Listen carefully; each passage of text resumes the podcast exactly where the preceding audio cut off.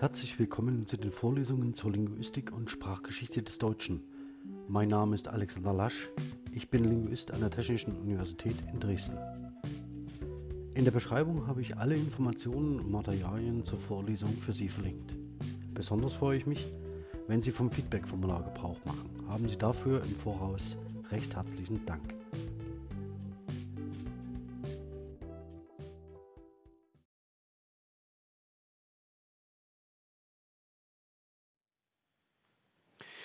Ja, einen sehr schönen guten Abend, meine sehr verehrten Damen und Herren. Herzlich willkommen zur Vorlesung Reformationen und Revolutionen im Wintersemester 2020 an der Technischen Universität in Dresden.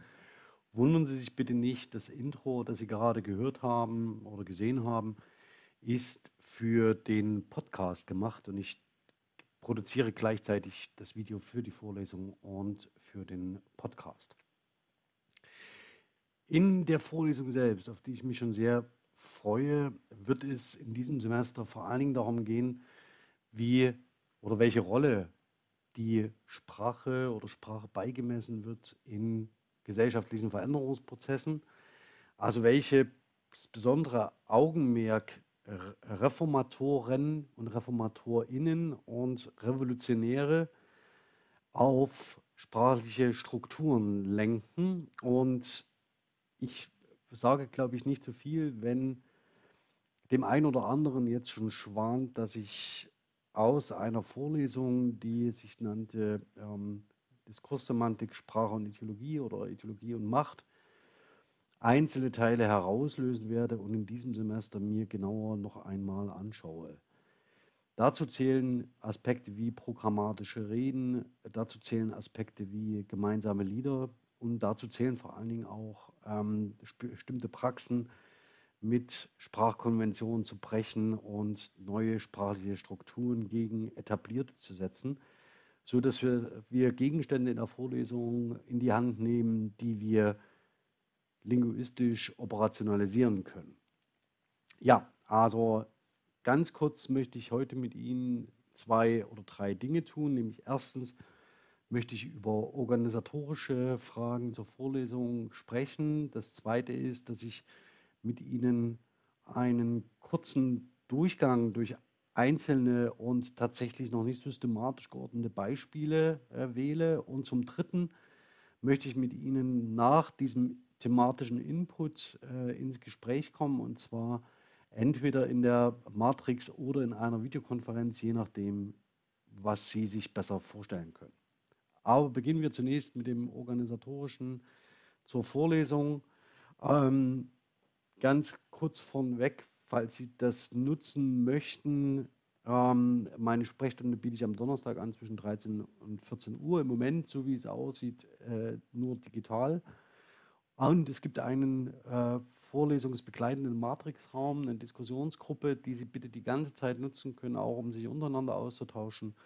Ähm, die Adresse sehen Sie angegeben. Das Material finden Sie alles unter dem angegebenen Link, ähm, der auf unser Blog, unsere Website, alternative Website der Professur führt.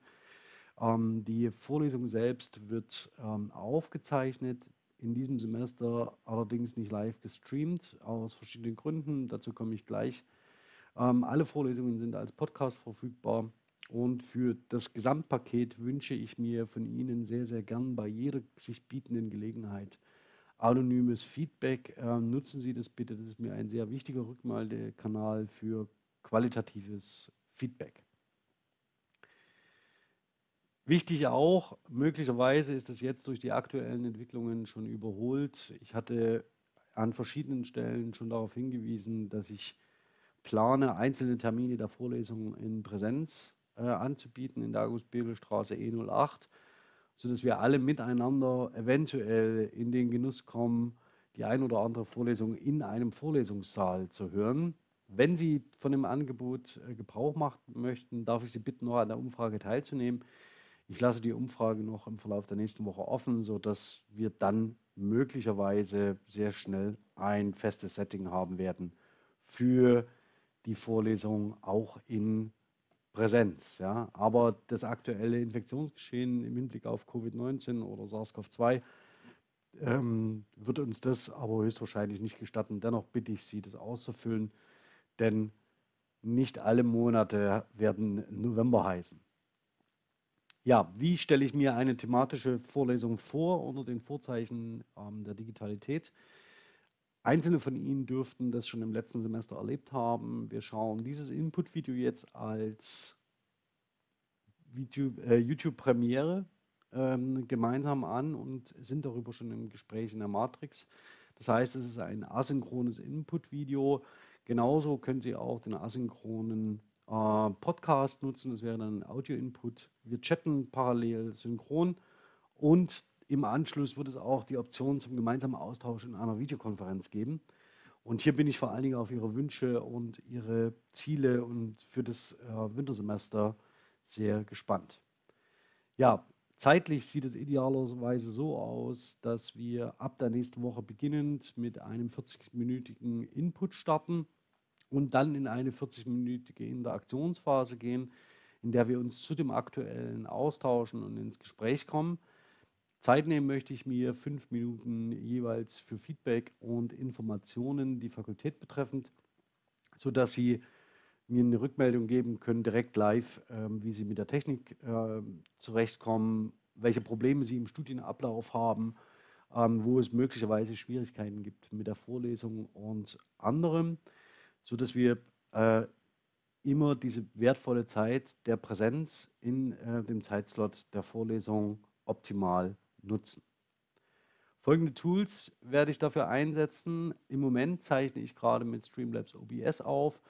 Ähm, anderes möchten, mögen Sie bei anderen ähm, äh, Dozierenden sehen, nämlich zum Beispiel die eigene PowerPoint-Präsentation mit Audio-Kommentar. Ähm, oder aber auch ähm, die einfachen MP3s, die Sie über Podcasting-Dienste hosten können. Die Interaktion selbst wird über die Matrix laufen und über ein Videokonferenzsystem. Ähm, hier werde ich mit großer Wahrscheinlichkeit auf GoToMeeting setzen und auf äh, Messenger Elements. Ähm, ob ich noch weitere Tools einsetze, hängt von der Entwicklung in der Vorlesung ab und auch von Ihnen für Feedback und ähm, Informationen in der Vorlesung, das dürfte nicht verwundern, setze ich auf kollaborative Formate, hier höchstwahrscheinlich ein Etherpad und möglicherweise Voting-Systeme wie InVote oder Mentimeter, wobei Mentimeter wieder ein auswärtiger Dienst wäre. Genau, das, was Sie gerade schon tun, wird die Regel sein. Das heißt, entweder streame ich live zu YouTube oder Sie sehen so wie jetzt eine voraufgezeichnete ähm, ein voraufgezeichnetes Video, das äh, wir dann gemeinsam in der Vorlesung diskutieren. Allerdings muss ich sehen, ob mir im Wintersemester dafür die Zeit bleibt, immer ein Video vorzuproduzieren. Also es kann durchaus sein, dass ich zwischen Stream und Voraufzeichnen, Voraufzeichnung wechseln muss. Zur Verständigung nutzen wir die Matrix. Ähm, hoffentlich sind Sie alle schon dort. Und dann kann man zum kollaborativen Arbeiten das sogenannte CryptPad benutzen bitte, wenn Sie das ScriptPad noch nicht kennen, äh, machen sich damit vertraut. Ähm, das ist ein großartiges Tool, um ähm, gemeinsam äh, Texte zu verfassen, Tabellen zu pflegen, Canvas anzulegen und so weiter und so fort. Ähm, benutzen dieses äh, quelloffen und vor allen Dingen von Ende zu Ende verschlüsselt. In der Vorlesung selbst werde ich möglicherweise neben Matrix Element auch noch äh, bisweilen auf UTribe setzen und möglicherweise, so es sich anbietet, äh, vor allen Dingen dann im Hinblick auf die Prüfungsvorbereitung auf ein Miro-Board. Aber dazu, damit müssen wir jetzt an der Stelle in der Vorlesung noch nicht beginnen. Zu den Prüfungsleistungen ganz kurz als Vorinformation. Sie können in dieser ähm, Vorlesung folgende Prüfungsleistungen absolvieren, nämlich die Lektüre bezogene Aufgabe, die Klausur, ähm, das unbewertete Thesenpapier und Kurzüberprüfung. Daneben gibt es noch eine Menge andere kleine Prüfungsleistungen, sprechen Sie mich bitte darauf an. Und Sie sehen im Wesentlichen schnurrt das hier in der Vorlesung zusammen auf die Prüfungsleistung Rezension, also das heißt, und äh, die Klausur. Bitte, das ist sehr wichtig, wenn wir möglicherweise auch mal die Diskussionen nach der Vorlesung aufzeichnen möchten oder ich einzelne Teilprüfungsleistungen von Ihnen veröffentlichen darf, ähm, dann füllen Sie bitte die Einverständniserklärungen zu Bild- und Tonaufzeichnungen auf. Ich poste sie, während wir diskutieren, jetzt auch in die Matrix. und senden Sie sie mir wie angegeben ähm, zurück. Auch diese Informationen teile ich gleich im Chat. Wie sollte so eine Rezension aussehen? Sie haben gesehen, es gibt zwei Varianten, eine Kurzvariante äh, und eine Langvariante. Die lektürebezogene Aufgabe, die Langvariante, sollte zwischen 8.000 und 11.000 Zeichen liegen, die Kurzvariante zwischen 6.000 und 7.000 Zeichen. Und Sie können sich für die Rezension an den Standards der Zeitschrift für Rezension zur germanistischen Sprachwissenschaft orientieren, die Sie als Open Access Zeitschrift im Netz finden. Und diese Prüfungsleistung geben Sie mir bitte ab nach dem jetzigen Stand bis zum 15. März 2021. Angemeldet haben müssen Sie die Prüfungsleistung bis spätestens 15. Januar 2021, ähm, bitte digital als PDF und später auch, wenn es die Möglichkeit äh, dafür gibt, wieder als Ausdruck fürs Archiv. Zur Klausur schon so viel. Diese Klausur werden wir als Take-Home-Exam ähm, hier in der Vorlesung realisieren. In einem, einer gut funktionierenden Technik, da müssen Sie sich nicht sorgen, Sie schreiben einen offenen Essay und bearbeiten dieses Essay digital und reichen Sie mir äh, via E-Mail ein. Das funktioniert, hat im letzten Semester wunderbar funktioniert und dazu aber im Laufe der Vorlesung noch mehr. Die Klausur wird liegen auf dem letzten äh, äh, Termin der regulären Vorlesungszeit, also dem Freitag vor dem Beginn der Prüfungszeit. Ja, darauf hatte ich schon hingewiesen. Einzelne Ergebnisse würde ich ganz gerne publizieren und zwar entweder auf dem Blog unserer Professur oder auf Linkcraft, je nachdem, entweder oder YouTube oder äh, andere Microblogs, also Twitter. Also bitte ähm, äh, füllen Sie die Einverständniserklärung aus für die Publikation. Und wenn es denn so sein sollte, dass wir die Dinge publizieren, ähm, wird es möglicherweise neben den Blogs auch passieren auf KUKOSA, dem zentralen Publikationsdienst, an den auch die SLUB angeschlossen ist. Ja, aber thematisch, was kommt auf Sie zu? Nach dem organisatorischen Teil, also jetzt, was ich mit Ihnen gern unter Reformationen und Revolutionen in dieser Vorlesung besprechen würde, und den einen oder anderen mag es wundern, dass er jetzt auf den Innenhof einer Zisterzienserabtei, also des äh, Zisterzienserstifts Zwettel schaut. Das liegt in Niederösterreich wurde 1138 gegründet. Und das, was Sie hier vor sich sehen, ist die architektonische Verfestigung einer revolutionären Idee, nämlich Kirche neu zu denken. Und ausgehend von äh, dem Benediktinerorden gründen sich im Verlauf des äh, hohen und späten Mittelalters noch äh, weitere ähm, monastische Gemeinschaften, die sich selbst als reformatorisch verstehen. Und in diesen monastischen Gemeinschaften spielen nicht nur Regeln und Ordnungen eine Rolle, sondern auch ganz zentral Lieder. So zum Beispiel eines der bekanntesten Liederbücher des Alten Testaments ist das Psalter oder der Psalter. In diesem Buch sind insgesamt 150 Lieder ähm, äh, aufgenommen, die nach der Benediktsregel einmal in der Woche zu beten waren. Sie können sich vorstellen, oder vielleicht, wenn Sie jetzt mal durchgehen, wie Sie das am besten bewältigen im Verlauf der Woche. Ähm, und zwar ganz einfach so, indem Sie einfach jede Stunde einen Psalm beten. Die Psalmen, also wohl die bekanntesten Lieder christlicher abendländischer Überlieferung, strukturieren also Ihren ganzen Lebensalltag. Und was ist damit im Kontext oder was daran revolutionär ist ähm, und eine sehr starke reformatorische Idee, das entfalte ich Ihnen gern in der Vorlesung. Ein anderer Reformator, der nicht nur durch Bibelübersetzung auf sich aufmerksam gemacht hat, ist Martin Luther. Hier ähm, in einem der Reformation entsprechenden Stil, nämlich von der Kanzel predigend mit dem Wort im Mittelpunkt, schmucklos in einer schmucklosen Kirche, ähm, dieser, dieses Alterbild hier, eine Montage, stammt ähm, von Lukas Kranach dem Älteren, der Haus- und Hofmaler äh, lutherischer Reformation war. Äh, das Original habe ich Ihnen äh, ganz verkleinert äh, unten in den Ausschnitt gestellt. Und Luther ist natürlich nicht nur äh, politischer Redner und Schreiber, auch nicht nur Übersetzer und nicht nur ähm, Professor an einer Universität, sondern er schreibt auch Lieder. Äh, und hier sehen Sie eines, einen der bekanntesten Luther-Choräle, ein feste Burg ist unser Gott, ähm, das von verschiedenen äh, prominenten historischen Persönlichkeiten als eine Hymne des, der, äh, des, Evang äh, des evangelischen Luthertums bezeichnet worden ist, also der Reformation. Was es damit auf sich hat, ähm, werden wir uns in der Vorlesung genauer anschauen. Nur ein Ausblick, auch das aus der Vorlesung zu Ideologie und Macht. Der erste Vers, ein feste Burg ist unser Gott als Spruchband um den Turm der Wittenberger Schlosskirche. Sie sehen also, das ist ähm, ein Aspekt, bei dem Lieder eine ganz zentrale Rolle spielen und ähm, in den reformatorischen und revolutionären Ideen eine zentrale Position einnehmen. In der Vorlesung würde ich mir mit Ihnen gerne anschauen, warum das so ist. So, kommen wir aber vielleicht mal auf das, auf was Sie gewartet haben. Also politische Lieder, politische äh, Umstürze und Revolutionsideen.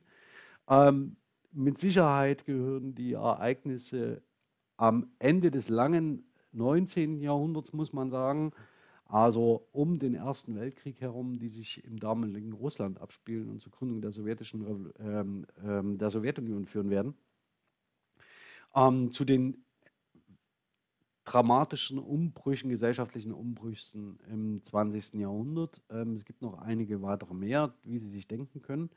Aber ich greife jetzt hier für die Einführung mal exemplarisch ähm, Russland oder die, sowjetische, äh, die Sowjetunion heraus. Ähm, warum tue ich das? Weil es mit den, der Arbeiterbewegung, der sozialen Bewegung, die schlussendlich in äh, Russland zu den großen gesellschaftlichen Umstürzen führt, auch Lieder gibt, die die zentrale Idee dieser Revolution ähm, ausdrücken. Und das prominenteste Lied in diesem Zusammenhang ist mit Sicherheit die internationale. Es gibt noch einige andere. Und die Idee pflanzt sich ja fort, das heißt in gesellschaftliche Entwürfe, die darüber hinausgehen, ähm, auch politisch in einer ganz anderen ähm, äh, Richtung zu suchen sind. Ähm, auch die werden wir uns hier genauer anschauen. Also das heißt, die Liedkultur und vor allen Dingen auch die Frage, was ist an den Nationalsozialisten revolutionär. Ähm, sie selbst haben sich als Revolutionäre verstanden und dementsprechend auch in Liedern Ausdruck verliehen. Ähm, aber das soll es nicht das Thema heute in der Einführung sein, äh, sondern auch in der Liedkultur der ehemaligen DDR. Hier sehen Sie Fröhlich sein und singen von äh, Ilse und Hans Naumilkat, also sehr prominenten ähm, äh, Figuren, Persönlichkeiten in der zu dieser Zeit noch sehr jungen DDR, Deutschen Demokratischen Republik. Ich führe es mal aus. Und auch natürlich diese Deutsche Demokratische Republik hat sich in ihrem Selbstverständnis als revolutionär gesehen, und zwar im Gegensatz zu dem politischen Zeitabschnitt, der gerade vor der jungen DDR lag, nämlich der, dem Dritten Reich bis 1945. Allerdings ähm, muss man tatsächlich, äh, und wenn wir uns hier im Zusammenhang mit Reformation und Revolution bewegen, äh, ganz genau anschauen, wie das Ganze funktioniert ähm, und an welche Traditionen man anschließt, welche man zertrümmert ähm, auch sprachlich. Und wenn wir beim sprachlichen Zertrümmern sind, dann wird uns vor allen Dingen auch in der Vorlesung, werden uns die 68er interessieren, die ganz klar mit bestimmten sprachlichen Konventionen gebrochen haben und vor allen Dingen mit Kommunikationskonventionen und sich dadurch als Revolutionäre abgehoben haben vom Etablierten. Bizarrerweise werden diese Muster im Moment wieder von der sogenannten neuen Rechten aufgegriffen ähm, und so, dass wir direkt Anschluss haben an tagesaktuelle ähm, Diskussionen und Debatten. An Literatur vielleicht ganz kurz. In, dem, in der Beschreibung zur Vorlesung habe ich Ihnen schon zwei, drei Titel äh, genannt. Hier noch einmal ähm, etwas Ergänzendes hinzu. Wir werden uns in der Vorlesung sehr stark auf diskurslinguistische Methoden, Modelle stützen. Also darf ich hier die Klassiker mal genannt ähm, von Jürgen Spitzmüller und ähm, äh, Ingo Warnke und daneben von Thomas Nier die sehr gute Einführung, Einführung in die linguistische Diskursanalyse. Ähm, dann äh, Markus Müller sprachliches Rollenverhalten. Das würde uns natürlich interessieren im Hinblick darauf, wer sind denn die oder diejenigen, die als ReformatorInnen oder Revolutionäre auftreten und wie drückt sich im Wesentlichen Ihr Verhalten in Ihrem sprachlichen Duktus und Gestus aus. Das wird besonders bei solchen Figuren wie Martin Luther eine Rolle spielen oder aber auch bei denjenigen, die sich zu dem engeren Kreis der 68er äh, rechnen lassen, bis hin zu denen, die der Roten Armee-Fraktion, also der RAF, angehören. Das werden wir uns hier in der Vorlesung genauer ansehen.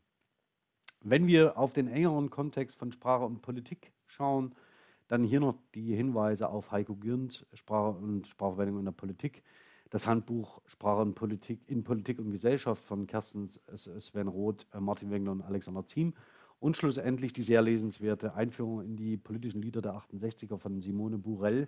Die bekommen Sie übrigens äh, alle über Ihre Zugänge an der SLUB, entweder über die Konsortiallizenz mit die Kräuter oder aber ähm, wie im letzten Fall, also die politischen Lieder der 68er von Simone Burell, äh, quelloffen über den Publikationsserver des Instituts für deutsche Sprache Mannheim. Ja, das soll es für heute gewesen sein mit einem sehr kurzen thematischen Einstieg in das, was Sie erwartet. Ich bin jetzt sehr gespannt auf Ihre Fragen und ähm, Ihre Wünsche, Ihre Anregungen.